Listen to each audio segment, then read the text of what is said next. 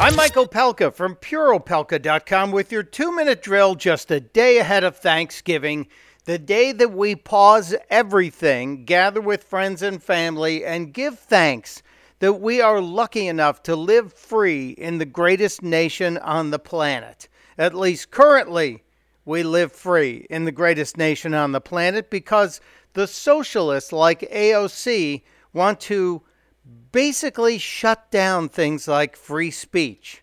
You don't believe me? Here's the little socialist who just learned about garbage disposals and that vegetables grow in the ground. She's talking about words she doesn't want anyone to say ever again.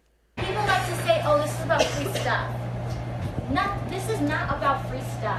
These are public goods. They're public goods. So I never want to hear the word or the term free stuff ever again.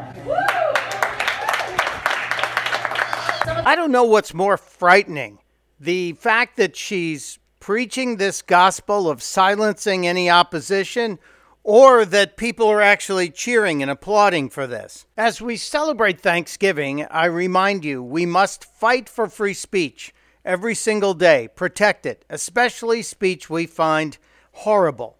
She's allowed to say this and be as dumb as she wants to be, but we're also allowed to point out that stupidity.